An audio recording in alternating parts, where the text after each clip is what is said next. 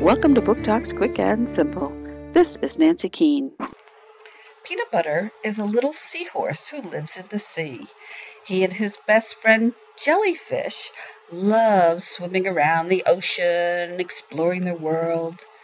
The one thing they don't love is Crabby the Crab.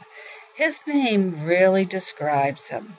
He's not very nice, and he's always making fun of Peanut Butter and Jellyfish.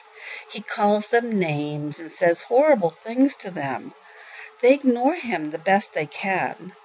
When they are playing they hear a little voice calling for help, help. Crabby is in trouble, and he needs their help.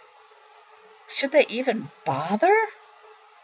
Peanut Butter and Jellyfish by Jarrett J. Krosoczka, Knopf, 2014.